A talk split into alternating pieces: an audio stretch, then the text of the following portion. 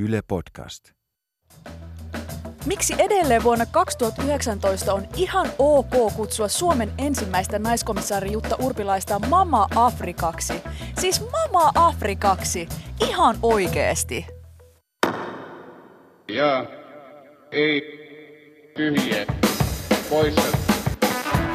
Helmiina Suhonen, Robert Sundman, Polli Seuri. Ja ei pelkkä mielipide ei riitä.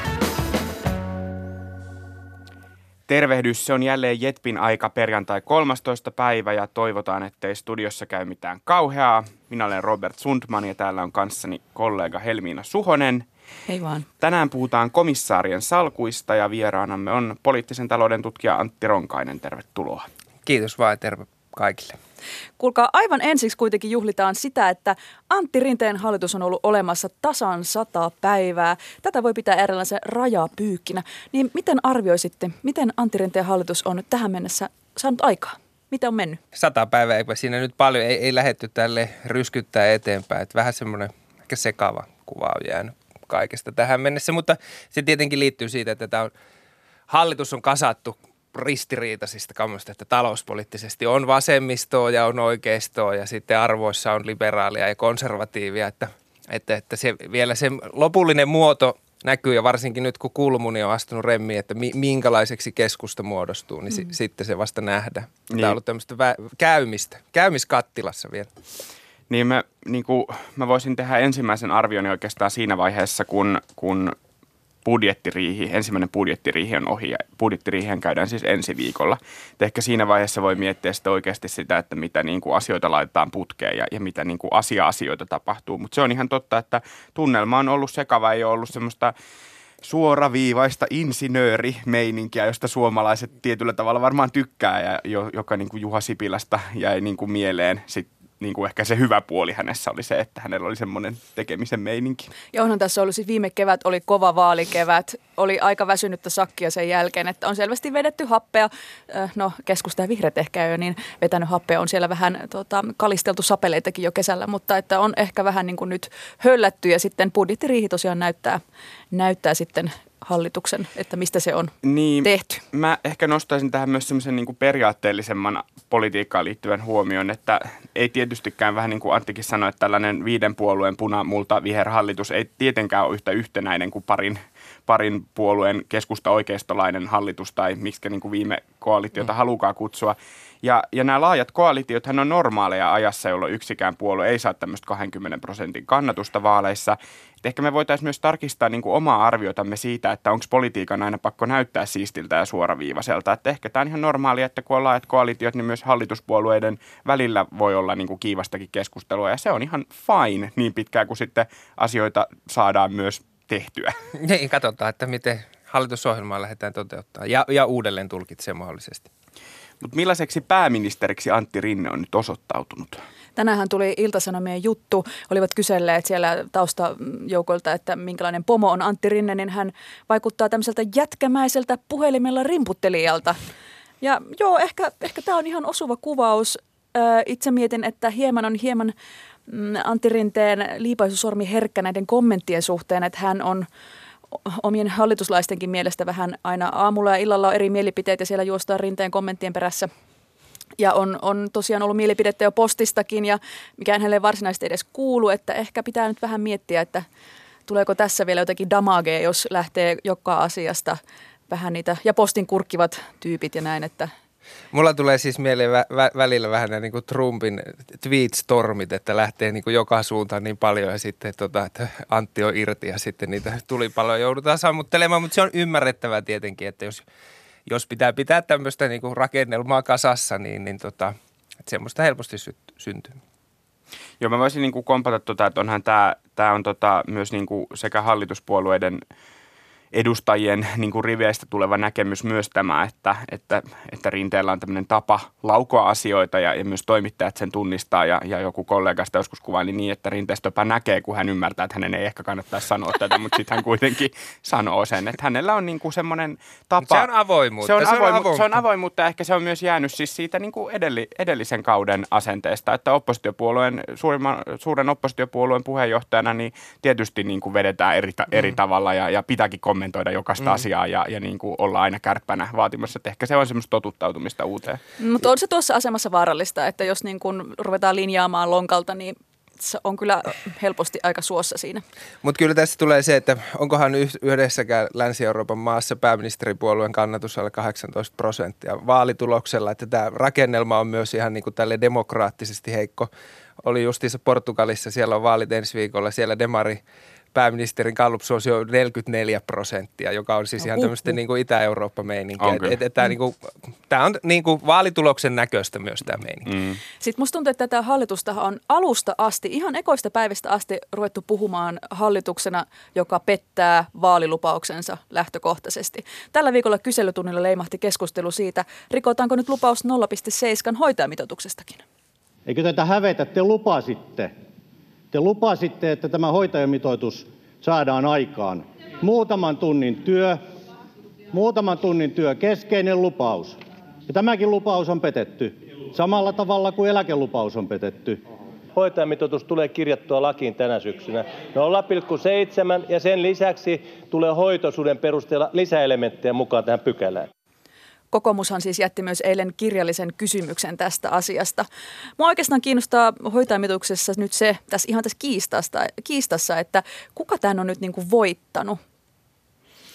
Niin, mulla jäi koko hallitusohjelmasta, kun sitä luki, että se oli niin pitkä, että siellä oli paljon näitä kirjauksia ja voidaan tehdä hoitajamitoituksia ja voidaan tehdä tota, maksutonta koulutusta ja ja perua näitä uudistuksia, mitä edellinen hallitus on tehnyt ja niitä voidaan tehdä, mutta että onko niihin riittävästi sitten rahaa? Että, että, että mä näen, että se, varmaan näitä vaalilupauksia tullaankin tota, lunastamaan, mutta tullaanko niitä lunastamaan esimerkiksi samassa määrin kuin Sipilä vaikka säästi te- tehdessä jonkun uudistuksen ja sitten se palautetaan, niin ohjataanko siihen saman verran rahaa? Ja tämä on mun mielestä kiinnostavampi kysymys kuin se, että, että lunastetaanko näitä lupauksia vai petetäänkö niitä lupauksia niin ehkä siinä, tota, siinä niin kuin tarinassa petetyistä vaalilupauksista, joka alkoi siis suurin piirtein saman tien niin kuin hallitusneuvottelujen jälkeen hallitusohjelman – julkistamisen aikaan, niin tota, ehkä siinä näkyy se, että, että edellisen hallituksenhan linja oli se, että me ei luvata mitään kellekään. Tai tavallaan, että se oli myös se vaalien vire oli silloin niin, se, että niin. kenellekään ei pidä luvata mitään, koska, koska ju, just näin, lunta, lunta tupaan. Ja, ja silloin, silloin sitten tietysti sitä nähdään, että jos luvataan jotain, niin se herättää epäilyksiä. Tämä hoitajamitoitus on siis sinänsä kiinnostava asia, että, että että mä ymmärrän, että kokoomus haluaa pitää tästä meteliä, koska kokoomuksen tarina tästä hoitajamitoituksesta on ollut se, että SDP voitti vaalit – vain ja ainoastaan tämän hoitajamitoituksen vuoksi. Eli että jos tästä ei oltaisi käyty sitä keskustelua, jossa kokoomus jäi mm. yksin vastustamaan tätä sitovaa mm. hoitajamitoitusta, niin kokoomus olisi voittanut vaalit. Eli tavallaan tämä pääministerin paikka on Antti Rinteelle tullut epäreilulla, mm. epärehellisellä tavalla. Ja nyt varsinkin, jos tätä mitoitusta ei voida toteuttaa, niin se tavallaan, että se on niin kuin, se, hän on ikään kuin ostanut itsensä valtaan mm. ilman, että hän voi niin kuin maksaa siitä. No, ja, mutta tätä on politiikka, näin se homma menee. Ja mä ihan ylipäänsä vaalilupauksista ja siitä, mitä hallitusohjelmaan kirjataan, niin olen miettinyt sitä, että mikä on sen hallitusohjelman tarkoitus. Saako politiikassa olla kovia tavoitteita ja jopa utopioita vai pitääkö sen hallitusohjelman olla niin kuin oikeasti tehtävälista, mikä suoritetaan läpi? Et, et miten päästään koviin tavoitteisiin, jos niitä ei aseteta ja ne tuntuu vähän mahdottomilta. Kyllähän me viime hallituksenkin aikana puhuttiin, että ei millään voi päästä työllisyysasteessa siihen, mitä ne koko ajan sanoi. Ja sitä toitotettiin jatkuvasti ja se onnistui. Niin siis tota, aina, aina tavoite ei ole lupaus, mutta tietysti jos sanotaan, että me luvataan tehdä tämä asia ensi hallituskaudella, niin silloin se toki on se. Mutta että joskus myös musta tuntuu, että tätä lupauskeskustelua, vaalilupauskeskustelua käydään semmoista asioista, jotka ei aivan oikeasti ole mitään lupauksia, vaan on en, enemmän semmoisia niin pitkän aikavälin tavoitteita.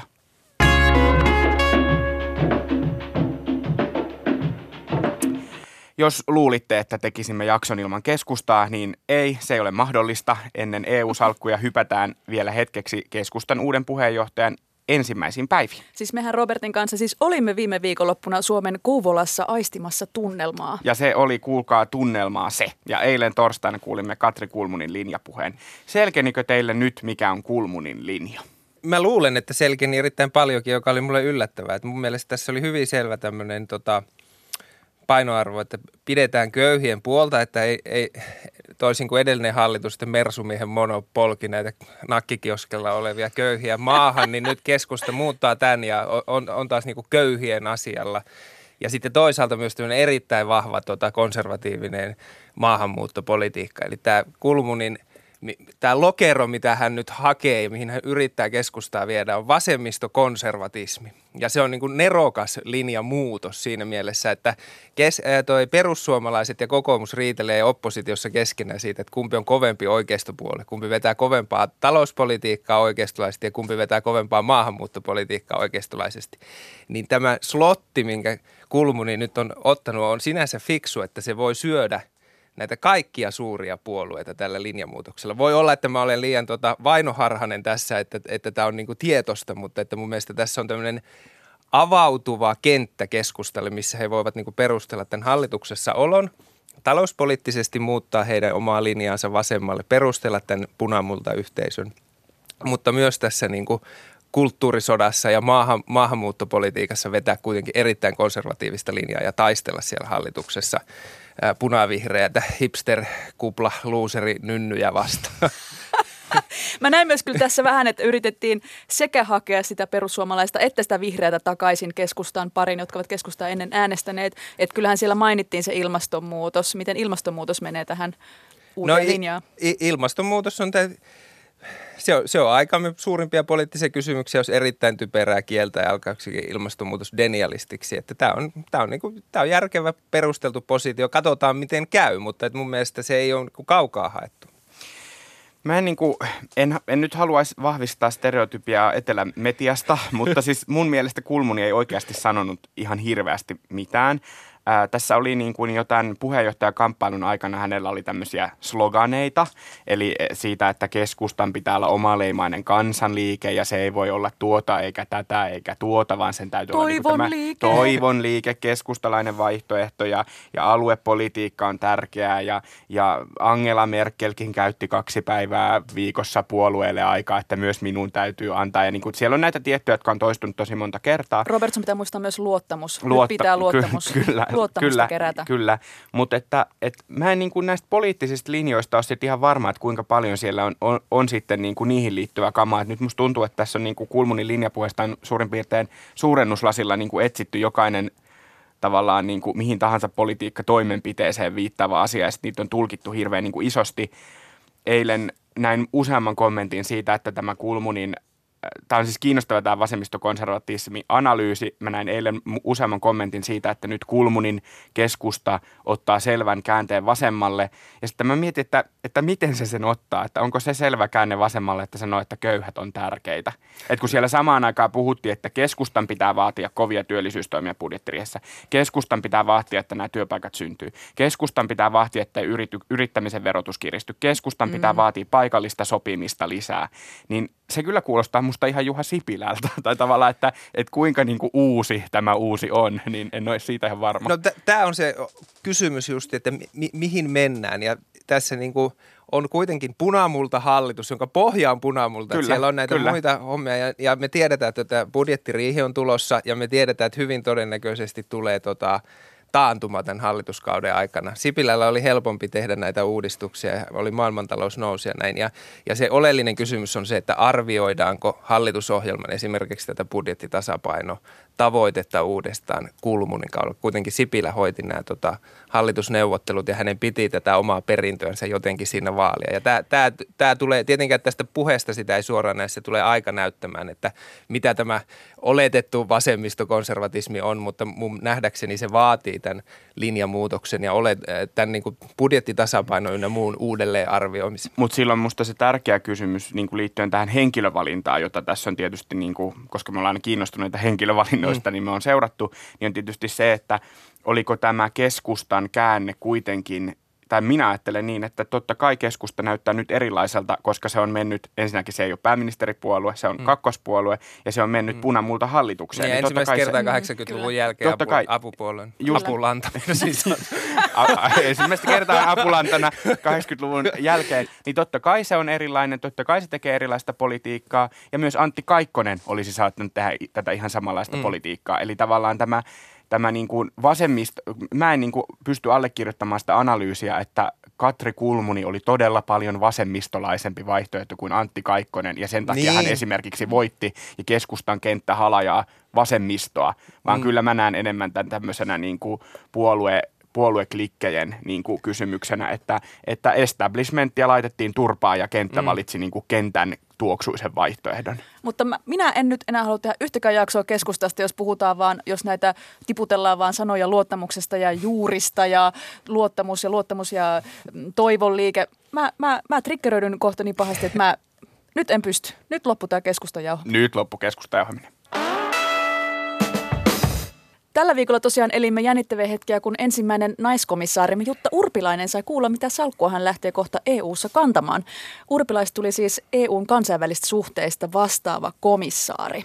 Media on ollut innoissaan ja kutsunut äh, Urpilaista muun muassa Mama Afrikaksi.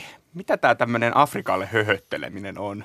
No sitä on ihmetellyt itsekin. Et, et, et koko tämän niin johtajaruletin aikana on ollut sellaiset ep- epärealistiset toiveet, että Stubbi-komissioon tai Olli Rehn Euroopan keskuspankin johtajaksi tai nyt Jutta Urpilainen vähintään tota, talouskomissaariksi. Ja on sellaiset epärealistiset oletukset. Ehkä se johtuu siitä, että on tämmöinen miten se otan, me- metodologinen nationalismi, että koko hommaa katsotaan vaan Suomen kannalta, että mikä on meidän ehokas ja sen pitää saada mahdollisimman niin kuin suuri salkku ja sitten kun sitä ei tule, sitten aina petytään hirveästi. Mm. Mutta mä luulen, että si- sitä kannattaisi katsoa vähän kokonaisvaltaisemmin, että, että tätä nyt komissaari, että komission ja Euroopan keskuspankin esimerkiksi otti Saksa ja Ranska, joka on historiallinen muutos tässä, että suuret maat astuvat remmiin ja se niin kuin koko prosessi oli tosi niin kuin monimutkainen, että sitä että on ehkä helppo mennä tämmöiseen naureskeluun ja siihen, että sitten tulikin vaan joku niin sanottu Afrikkasalkku ja keksiä ensimmäiset Pekka ja pätkävitsit ja sitten mennä siitä jotenkin purkaa sitä omaa pettymystä ja toisaalta sitten ehkä vähän naureskella urpilaiselle ja koko tälle ho- hommalle. Mutta se on niinku tylsämielistä mun mielestä. Mua, är, mua ihan ärsytti se, koska oikeasti voitaisiin suhtautua tähän myös sillä tavalla, että ensimmäinen naiskomissaarimme nyt on siellä. Niin sitten, että sitä puhutaan Mama Afrikana vielä tässä ajassa. Ja mun mielestä Satu Hassit viittasi tästä myös hyvin, että kun Olli Rehn sai laajentumissalkun, niin ei kyllä hänestä puhuttu papa Turkkina. että mua ärsytti tämä. Mua ärsytti tosi paljon. Sitten puhuttiin, että tämä on niinku tuluuskukkaro. Mutta siis tässähän käydään aina tätä keskustelua, että onko salkku painava vai ei, onko mm. se niinku tärkeä vai ei. Niin miten sitä voi arvioida? Siis mistä tiedetään, että onko joku salkku painava vai ei? Vai tiedetäänkö sitä? No ei sitä vielä tiedetäkään, mutta että tämä on siis tämmöinen siis yhteistyöhön liittyvä salkku ja erityisesti ilmeisestikin Afrikan maihin liittyvää yhteistyötä.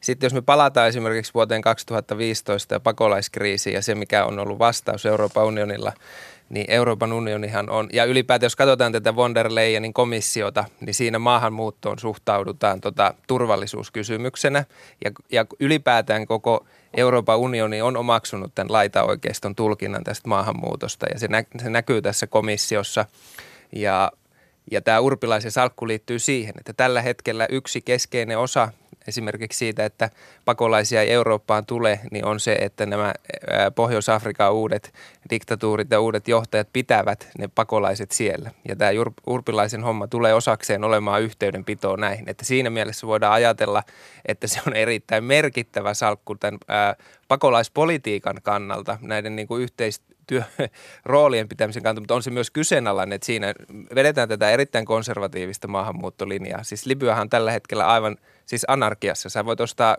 Libyassa orjia. Siis tämä niinku, ei, tää, Euroopan unionin kosmopoliittisuus kyllä niinku pysähtyy täysin Euroopan unionin ulkorajoille. Ja tässä niinku, ei, ei, mä, mä en missään nimessä siis, naureskelisi tälle salkulle. Siis onko tämä niin suomennettuna, että Jutta Urpilaisen tehtävä on pitää afrikkalaista Afrikassa? No mä, mä en tiedä, mutta mä voisin kuvitella, että jos ö, seuraavan komission aikana alkaa joku uusi pakolaiskriisi, niin tämä salkku tulee olemaan erittäin tärkeä ja, se, ja sillä on tärkeä myös siinä, että ö, pidetään tämä pakolaispolitiikka sellaisena, kun edellinen komissio sen niin kuin aloitti. Katsotaan ehkä vielä vähän taaksepäin niin kuin sitä, että miten tähän päädyttiin. Mehän ei olla Jetpissä käsitelty hirveästi EU-asioita. Tässä oli keväällä europarlamenttivaalit ja ja tota, niiden jälkeen sitten, kun käytiin neuvotteluja näistä johtajaposteista, niin meillähän oli tämmöinen kärkiedokas menettely, joka Joo. sitten hyvästeltiin, heivattiin pois, niin mitä sille oikeastaan tapahtui? Miten me päädyttiin Ursulan komissioon? Hashtag Team Ursula. Ja kuka on Ursula? Kuka on Ursula? niin, no tässä on niin kuin kaksi, että et Ursula von der Leyen, joka julkisti nyt komissionsa tiistaina, niin hän oli tosiaan varmaan kolmas tai neljäs ehokas tähän komission johtajaksi. Ja si, siinä on, tässä on taustalla monta tämmöistä niin kuin erityistä piirrettä tässä. Että toisin kuin esimerkiksi Jean-Claude Juncker – niin hänet valittiin tällä kärkiehdokasmenettelyllä, mutta edellisten eurovaalien tulos oli siinä mielessä erilainen, että siellä oli keskusta-oikeistolla ja de- sosiaalidemokraateilla yksinkertainen enemmistö, eli nämä kaksi ryhmää pysty keskenään sopimaan ja ne pääsivät hyvin nopeasti sopuun. No nyt näissä vaaleissa tämä niin kuin sinipunaan enemmistö, historiallinen niin kuin Euroopan unionin integraatiota eteenpäin viemä voima romahti, eli he ei saaneet enää niin kuin enemmistö. Tämä on ensimmäinen asia, mikä määrittää tätä vaikeutta. Ja toinen asia on se, että samaan aikaan Euroopan, tämän komission lisäksi tuli kolme muuta huippupestiä, eli Euroopan keskuspankin johtaja, Euroopan neuvoston johtaja ja sitten tämä EU-ulkoministeri, korkea, korkea edustaja, niin nämä kaikki piti sopia. Ja ongelma on se, että, että eurovaaleissa sovittiin tästä Spitzenkandidaat koski vaan periaatteessa tätä komissiojohtajaa, mutta kaikki tota, päätökset tekee Eurooppa-neuvosto, eli EU-maiden johtajien, johtajien neuvosto. Ja tässä tuli tämä niinku juopa tavalla Euroopan parlamentin välille ja Eurooppa-neuvoston välille. Ja täällä on niinku kaksi eri demokratia-ihannetta nyt vastakkain, mutta että mä en lähtisi sanomaan sitä, että se oli epädemokraattinen valinta, mutta että se johtui tästä niin kuin toisaalta sinipunan rommauksesta ja siitä toisaalta, että piti niin kuin kerralla samassa kokouksessa valita neljä eri johtajaa. Niin, tähän on kiinnostavaa. Mä kuuntelin kesällä aika paljon ulkomaisia politiikkapodcasteja ja Politikon Eurooppa-podcastissa sitä hyvin arvioitiin, että miksi ihmeessä neuvostossa nämä jäsenvaltiot haluaisi valita jonkun niin kuin ehdokkaan tähän komission puheenjohtajaksi, jota he eivät tunne, johon ne. he niin. eivät luota, koska ne. Niin. nämä niin kuin, tota, kärkiehdokkaat, niin siellä oli myös aika tämmöisiä, paljon tämmöisiä tunte, vähän niin kuin tuntemattomia niin. B-luokan nimiä, ne, mit, ne. mitä ehkä Weberkin sitten, joka oli tähän ne. tarjolla vo, voittaja, niin sitten oli. Mutta jos mennään tähän salkkujakoihin ylipäänsä, ja nyt kun meille jäi käsin tämä Afrikka-salkku, mm. niin miten nämä eri maiden väliset suhteet vaikuttaa näihin salkkujakoihin? Onko Suomella joku, niin kuin, että meitä nyt syrjitään siellä? No mä vielä palaan tuohon, että et, et sitten toisaalta, koska tuota sinipuna menetti tämän enemmistön, niin sitten tämän Ursula von der Leyen, niin sen lisäksi, että hänet oli kähmäilty niin kuin sekavien öiden seurauksena siihen niin kuin komissio ehdokkaaksi, niin hänen piti löytää parlamentin tuki ilman tätä sinipunaa. Ja sitten tota, esimerkiksi tässä äänestyksessä hän suomalaisista, niin Huhtasaari, Hakkarainen, Silvia Moodik ja ää, Ville Niinistö äänesti kaikki häntä vastaan. Hänen piti lupailla vähän eri suuntiin. Hän, hän joutui tukeutumaan esimerkiksi Itä-Euroopassa Puolan ja Unkarin meppeihin. Toisaalta hänet, tultiin, hänet valittiin Italian viiden tähden liikkeen äänillä, että jos he eivät olisi äänestäneet, niin olisi jäänyt Ursulan tota pesti täyttämättä. Mm. Ja tämä on suuri muutos siinä niin kuin tähän Junckerin komissioon, että mm. kaksi, kaksi suurta muutosta tulee olemaan se, että että äh, Ursula von der Leyen joutuu ylläpitämään tätä omaa toimintakykyään tekemällä diilejä eri suuntiin, joka tarkoittaa sitä, että esimerkiksi en usko, että Ursula von der Leyen tulee tota, oikeusvaltioperiaatteesta kurmottamaan kovinkaan paljon Itä-Eurooppaa. Se näkyy näissä komissaarisalkuissa, se näkyy tässä idän ja lännen niin kuin, ää, tasapainossa – ja toisaalta nyt näissä salkuissa myös Italia sai Suomen pettymykseksi tämän talouskomissaarisalku. Se niin miksi tuo EUn tuhlaripoika sai tämän taloussalkun? No, no, no se liittyy myös ta- tavallaan siihen, että ei haluta samalla tavalla kuin Juncker, niin ei, ei, ei, ei, ei kylvetä näitä Euroopan sisäisiä riitoja. Että tämä on nyt täysin selvää, että Paolo Kenttilonin tehtävähän on löytää näistä budjettisäännöistä porsaanreikiä, joilla voidaan tota, mahdollistaa tälle Italian hallitukselle, tälle uudelle pro-EU-myönteiselle ha- hallitukselle tota, tämmöinen suotuisa finanssipoliittinen viritys. Mutta että Ursula pyrkii niin kuin yhdistämään tämän Euroopan, unohtamaan nämä ristiriidat ja vahvistamaan Euroopan unionin geopoliittiseksi tekijäksi. Tämä on niin kuin selvä linjamuutos tässä niin kuin koko ruletissa ja koko paketissa, mikä nyt on tullut ulos. Voisi näin äkkiseltään sanoa, että tuo ristiriitojen unohtaminen kuulostaa vähän semmoiselta. Niin Niitä että... lakastaan pois. Tämä niin kuin Ursula von der Leyen on vähän niin kuin, se on vähän niin kuin Katri Kulmuni. Se niin kuin yrittää tota, tätä talouspolitiikkaa reivata nyt vasemmalle. Jotenkin sille selvästi. Ei, ei, ei nyt mitään. EU, Euroopan unionista ei ole muuttumassa mikään mikä avaruuskommunismi, mutta että se talouspolitiikka tulee muuttumaan. Kaikki viittaa siihen, että se muuttuu vasemmalle. Että näitä budjettisääntöjä löysätään, ää, tulee tämmöinen New Green Deal, siihen yritetään ohjata tuhat miljardia rahaa. Ja sitten toisaalta se hännystelee tätä ää, ää, Itä-Eurooppaa. Se on hyväksynyt tämän tota, laitaoikeiston käsityksen maahanmuutosta. se on talouspoliittisesti va- vasemmistolainen ja sitten tämän niin kuin maahanmuuton suhteen erittäin konservatiivinen. Se on vähän niin kuin Katri Kulmuni. Mä mietin myös tätä salkkujakoa täällä. Mä rupesin lukemaan tätä listaa läpi ja täällä siis esimerkiksi Unkarilla on naapuruus ja laajentuminen, niin, niin. kuinka tota, rankkaa laajentumispolitiikkaa unkarilainen edustaja nyt sitten komissaari? No voidaan sanoa, että EU ei tule kyllä laajentumaan tänä aikana. Täällä on myös tällaisia vastuita, kuten eurooppalainen elämäntapa. Mitä se nyt tarkoittaa? Miten sitä niin, no, suojellaan? No, no, no, no siis se oleellinen kysymys ei ole se, mitä eurooppalainen elämäntapa on, vaan se, että tässä on omaksuttu tämä äärioikeiston retoriikka, kysymys siitä, että eurooppalainen elämäntapa on jotenkin uhattuna vieraiden kulttuurien, vieraiden uskontojen, Euroopan ulkopuolelta tulevien ihmisten nojalla. Että se, siinä ei pyritä määrittämään sitä, mitä se on, vaan Eli siinä, käytännössä siinä, mitä tämä salkku on? Mikä se, tämä eurooppalainen elämäntapa salkku on? Se on äh, maahanmuutto- ja rajapolitiikka salkku. Ja sit, se on tietenkin hassua ja tämmöistä orvellilaista, että sitä ei sanota siinä. Näissä salkuissa on myös siis päällekkäisyyksiä. Täällä on niin kuin talous ja sitten toisaalta talouden integraatio. Niin mistä tämä kertoo? Onko näissä niin kuin ristivetoa tai tämmöistä valtataistelua? Kaksi kiinnostavaa nostoa on esimerkiksi tämä tota, että Paolo Kenttiloni sai tosiaan tämän talouskomissaarisalkun, jonka tehtävä on uudistaa Euroopan talous- ja rahaliittoa ja etsiä näitä porsaanreikiä ja se tulee olemaan tärkeä salkku, jos taantuma sattuisi kohdalle. Mutta sitten toisaalta, että kun Ursula von der Leyen nimesi kolme tämmöistä suurta ää, ää, tota, miten sanotaan? Johtavaa me, varapuheenjohtajaa. Johtavaa varajohtajaa, niin, niin niistä kaksi ensimmäistä oli tietenkin nämä ö, ohitetut ö, kärkiehdokkaat Frans Timmermans ja Vestager, mutta heidän lisäksi hän nimi, joka oli yllättävää, mun mielestä tähän ei ole kiinnitetty paljon huomiota, että kolmas johtava varajohtaja on tämä Valdis Dombrovskis, jonka jonka tehtävä tavallaan... Latviasta. Latviasta, mm. pienestä maasta. Ja tota, niin. Iskee taas kateus. Kyllä, ihan hirveä miksi? kateus. Miksi mutta, Latvialla on johtava mut, varapuheenjohtaja ja Suomella ei? Mutta kuunnelkaa vielä, että Valdiksen, Valdiksen tämä salkku on vielä kiinnostavaa, että hän vastaa tota, ää, pankkiunionin viimeistelystä ja myös niinku euro, euron tämmöistä globaalista ää, roolin kasvattamisesta. Sitten toisekseen hän tulee tota, hallinnoimaan tätä tuhatta miljardia, mikä liittyy tähän ö, uuteen vihreään diiliin.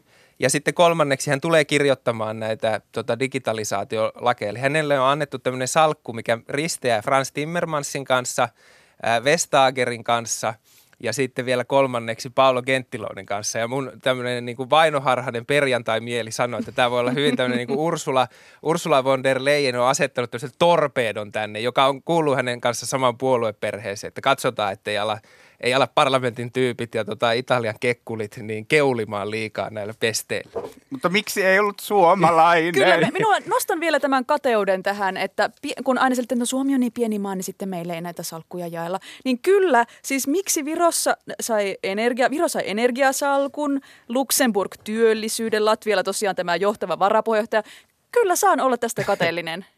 Mutta niin. silloin tulee aina tämä, että kun me, tää, niin kuin me puhuttiin tästä jo, että tämä niin kuin toistuu niin usein tämä niin kuin suomalainen pettymyskertomus, niin. että me ollaan aina tarjolla, aina, aina suomalaisia mietitään, kun isoja tehtäviä täytetään, sitten aina tullaan maitojunalla myös kotiin, ja, ja oven kahvalla oltiin, mutta ihan ei valinta sitten kuitenkaan.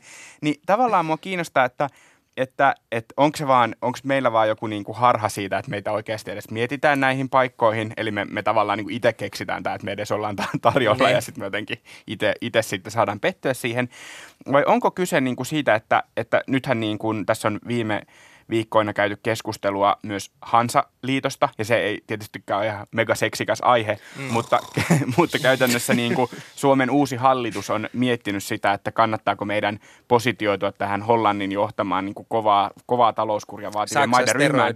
Kyllä, koska Hansa jäi ilman paikkoja, mm. kun, kun näitä kärkitehtäviä jaettiin. Eli ollaanko me niin kuin oltu väärissä kerhoissa? Vai mistä tämä johtuu, että me on petytään? Niin, no toi on ihan relevantti kysymys ja tota kannattaisi kysyä toimittajien nimenomaan Suomen tota, hallituksen edustajilta, että missä määrin he kokevat, että tästä Hansa-jäsenyydestä oli hyötyä tai haittaa näissä johtajaruleteissa. Mutta se Hansahan on enempi tämmöinen se on tämmöinen, miten sanotaan, vetopolitiikka, että sillä estetään nämä Emmanuel Macronin euroreformit. Se on niin kuin tämmöinen ei, ei-puolue on tämä niin kuin Hansa, ja mä en tiedä, että mi- missä määrin semmoinen sitten koalitio toimii näissä niin kuin johtajaruleteissa, mutta se on niin kuin mielenkiintoista, että tosiaan eh, Hollantikin jäi ilman yhtään niin kuin tämmöistä huippupaikkaa. Sitten siihen Urpilaiseen vielä, niin hän, hän, hän kampanjoi tällä niin kuin ehkä hänen niin tämä Mama Afrika ää, tota, tittelinsä on vähän hänen oma, omaakin syytä, että hän pu- puhuu, että hän on tämmöinen mikä täti topakka tai joku tämmöinen tiukan taloudenpidon Mm. ää, tota, tiukan taloudenpidon vaalia ja ehkä hän siinä oli vähän ajastaan jäljessä, että nyt tuulet muuttuu, että kun seuraava kriisi tulee – ekonomistikunta, keskuspankit, kaikki, kaikki vaatii tällä hetkellä, että valtioiden pitää astua remmiin ja finanssipolitiikan pitää hoitaa. Että ehkä, ehkä hän, hänen niin kuin positionsa ei ollut hyvä. Ja, ja vielä tuohon Suomeen, niin älkää nyt vielä masentuko, että tota Euroopan keskuspankin johtokunnasta avautuu vuodenvaihteessa paikka. Ja, tota, Oh ja, ja, ja, ja, eilen tota Euroopan keskuspankin johtaja Mario Draghi jätti tota tiilin sy- synän päälle ja laittoi tota elvytysröörit auki, jotta tota toi, kun Kristin Lagarde aloittaa marraskuun alussa siellä, niin tota, että Euroopan keskuspankki tukee näitä jäsenmaita ja hän oikein Anelia pyysi ja rukoili tota Saksaa elvyttämään ja Hollantia elvyttämään ja tota Euroopan keskuspankki tulee uusimaan strategiansa ja muuttumaan vihreäksi ja siellä kun uusi kriisi tulee, niin tämä johtokunta on erittäin merkittävä paikka. Ja itse Kuka asi- siellä on oven kahvalla nyt sitten? No, kärkkymässä? Mä sanoisin, Milloin- että mihin me? Olli Rehn, jota on nyt tarjottu keskuspankki ja IMF, niin hänen kyllä kannattaisi tota, pyrkiä vielä ja Suomen kannattaisi... Kolmas tota, kerta toden sanoo Kolmas Olli, kerta, tartu mutta mut, et se johtokunta on merkittävä. Tämä ei ole pelkästään niin kuin mä vitsailen tässä, että, että ke- keksitään tämä trauma vielä kerran, mutta että kun Italia, Italia, jos katsotaan sitä voimatasapainoa siellä johtokunnassa, niin jos Italia ei olisi saanut tätä äh, raskasta talouskomissaarisalkkua, niin he olisivat voineet olla sinne äh, keskuspankin johtokuntaan tarjolla, että, että nyt kun Italia on saanut taloussalkun, niin ehkä siellä on yksi, yksi käsi rivalla vähempi. Että tsemppiä vaan eteenpäin ja leuka rintaa. Keskustelu päättynyt. Ja ei. Tyhjiä poissa. Ja on aika tempaista jälleen JETP-kysymykset loppuun. Jatketaan Eurooppa-aiheesta. Euroopan keskuspankki EKP ilmoitti eilen laajasta elvytyspaketista. Keskuspankki laskee talletuskorkoa ja pumppaa rahaa markkinoille, mutta hei, kansainvälisessäkin keskustelussa villisti pyörinyttä ajatusta helikopterirahasta en sieltä löytynyt. Helikopterirahalla on kai tarkoitettu suoraan kansalaisille jaettavaa elvytystä, eli siis cashia. Niin jaa, ei tyhjää poissa. Petytkö, kun jäit ilman EKPn helikopterirahaa? Ää, en pettynyt, mutta että jos tällä nykyisellä me- meiningillä jatketaan niin, ja valtiot eivät tule tekemään mitään seuraavassa kriisissä, niin se on vääjäämätöntä, että keskuspankit joutuu tekemään enempiä ja enempiä. Jossain vaiheessa ne helikopteritkin joudutaan tota, päästämään ilman. Siis poissa. Minä en edes tiennyt, että tämmöistä rahaa oli tarjolla, mutta kyllä minä petyin näin jälkikäteen. Sanoin, että kyllä, ahneus Odotan iski. muutama vuosi. Mm, Yes. Huntit tänne, niin laitetaan palamaan. Tällä viikolla kulttuurielämässäkin on tapahtunut. Olemme saaneet nauttia nimittäin suurten suomalaisten miesten tarinoista, kun elokuvin tuli Kari Tapiosta kertova elokuva. Ja Jari Tervon kirja Vesamatti Loiristakin saatiin sopivasti näin isänpäivämyynnin alla markkinoille. Ja ei tyhjä poissa. Onko meillä nyt tarpeeksi kulttuurituotteita, jossa suomalainen mies juo alkoholia, räytyy, tekee työtä suurella liekillä ja kohtelee naisia vähän miten sattuu? Robert. No, jaa, on, on varmaan tarpeeksi. Mä, mä sanoin, että ei missään nimessä, mutta että äl, älkää myöskään niinku, tä, tästä masentuko, koska nämä yhtenäiskulttuurin suuret miestaiteilijat, niin Loiri on varmaankin heistä viimeinen, että niitä ei paljon, paljon ole jäljellä enää. Mä sanon kanssa luultavasti kyllä, koska nimenomaan kaikista suurmiehistä on jo tehty elokuva, että enää jäljellä taitaa olla ehkä Frederik, mistä en löytänyt. Ja menin sanoa, että Jere Karalahti, mutta hänestäkin kuule on, On ollaan tekemässä, tekemässä elokuvaa. On harmaa kantinen kirja. Mm, Mm, mutta elokuva on tulossa. Tällä viikolla uutisoitiin myös, että europarlamentaarikko Teuvo Hakkarainen on laittanut hammasrivistönsä uusiksi Hondurasissa. Hammasremontti kesti kokonaisen kuukauden ja maksoi Hakkaraiselle 12 000 euroa. Ja ei tyhjä poissa. Kuulostaako hammasremontti Hondurasissa hyvältä investoinnilta? No, hammasremontti kuulostaa aina järkevältä. Tota, suussa on enempi bakteereita kuin pyllyssä, joten pitää pitää huol- huoli siitä, että tota, ei bakteerit pääse verenkiertoon.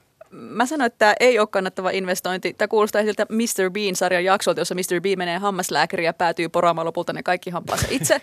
Tässä on twistinä toki vielä se, että Hakkarainen puhuu Keski-Suomeen ja lääkäri Espanjaa, että mun SWOT-analyysi sanoo, että too many risks, demasiados riesgos. Mä jäin miettimään sitä, että kun mä googlasin Teuvo Hakkarainen ja Honduras, niin hän on käynyt siellä useasti laittamassa niitä hampaitaan. Että pitäisikö niinku kysyä, että miksi? Musta tämä herättää kyllä enemmän kysymyksiä, että miksi hän käy remppaamassa niitä hampaitaan siellä jatkuvasti.